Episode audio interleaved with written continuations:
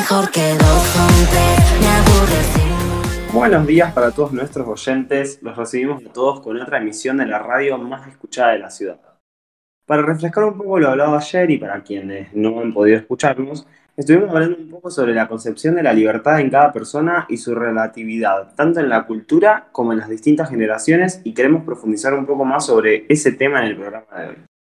Para volver a hacer hincapié en esta temática, ayer nos preguntábamos, ¿será que todos consideramos el mismo término sobre el concepto de libertad? Hemos estado viendo un poco los comentarios sobre las publicaciones del Mundial en Qatar, que es, eh, todos sabemos, el foco de todo el mundo en este momento.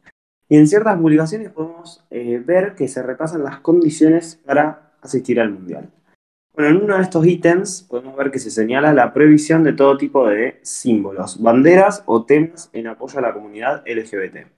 Esto en Qatar es penado como un delito y quienes rompan las reglas podrían ir detenidos.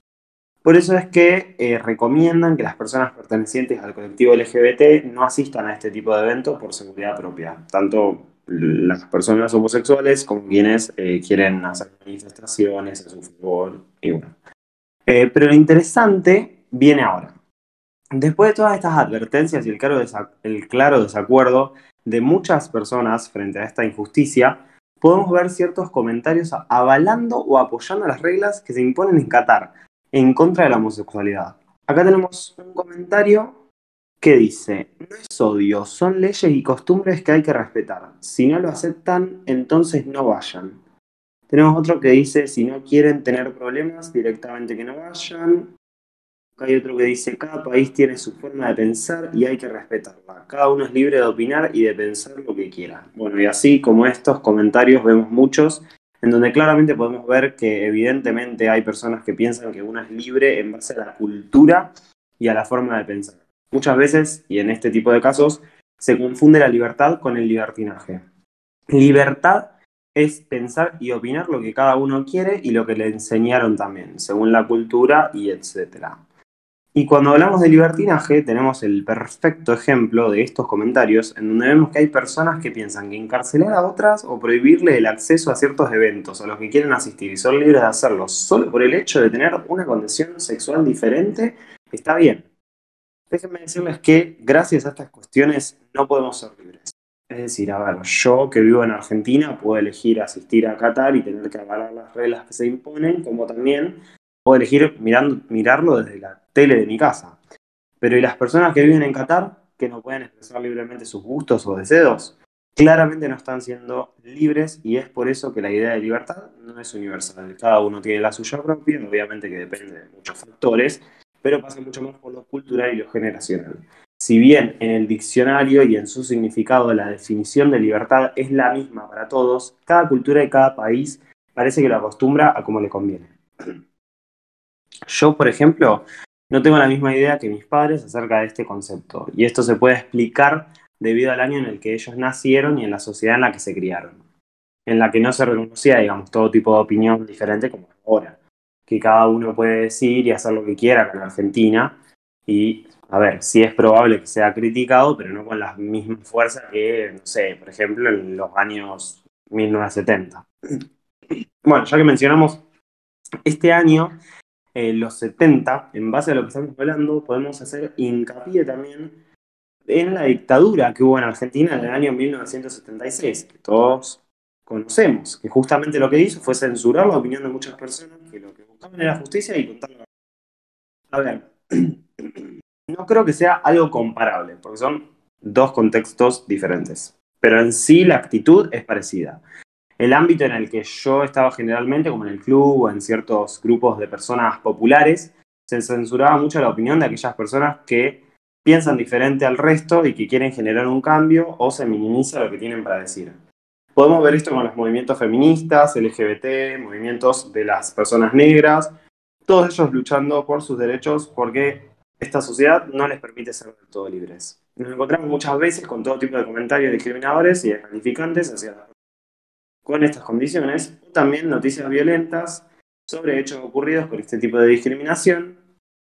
Eh, y bueno, muchas veces también eh, ya supera lo verbal y deriva a algo más violento y más fuerte, más fuerte como es lo físico, por ejemplo. Lo curioso de todo esto es que muchas veces estas personas justamente que discriminan, y escuchen bien porque no me lo van a creer, son las mismas que sienten que ese tipo de discriminación, pero que intentan ocultarlo con estos actos justamente de violencia para desviar el foco. Si nos ponemos a pensar, y no hace falta pensarlo mucho, en todo el mundo nos vemos afectados por el estereotipo de la belleza, por ejemplo, el rol que tiene que cumplir un hombre y una mujer, los comportamientos y etc. Estos estereotipos que no nos permiten ser libres, que uno no pueda expresar su forma de ser o de pensar en la sociedad por miedo justamente a la discriminación. Todas las personas que deciden expresarse, como que deciden ocultarse detrás de estos actos de discriminación o simplemente ocultarse, no están siendo libres. Se encuentran con estos hechos de discriminación por el miedo a ser excluidos, violentados y bueno, tantas cosas. A continuación tenemos el gusto de hablar un poco con Malena sobre este tema de libertad y bueno, no escuchar solo mi voz, ¿no? Hola, buenos días, ¿cómo estás? Hola, buen día. Bueno, viniste acá eh, hoy para hacer un poco de catarsis acerca de esta idea que tenemos eh, en la sociedad sobre el pensar de las personas. Sí, a decir verdad, a mí me parece una locura que haya personas que hoy en día, en pleno siglo XXI, piensen que está bien definir cómo cada uno tiene que vestir, cómo tiene que actuar y cómo básicamente vivir, ¿no? A ver, eh, contame un poco más acerca de esta determinación que tenés vos de cómo vestir, cómo actuar. ¿A qué te referís con eso?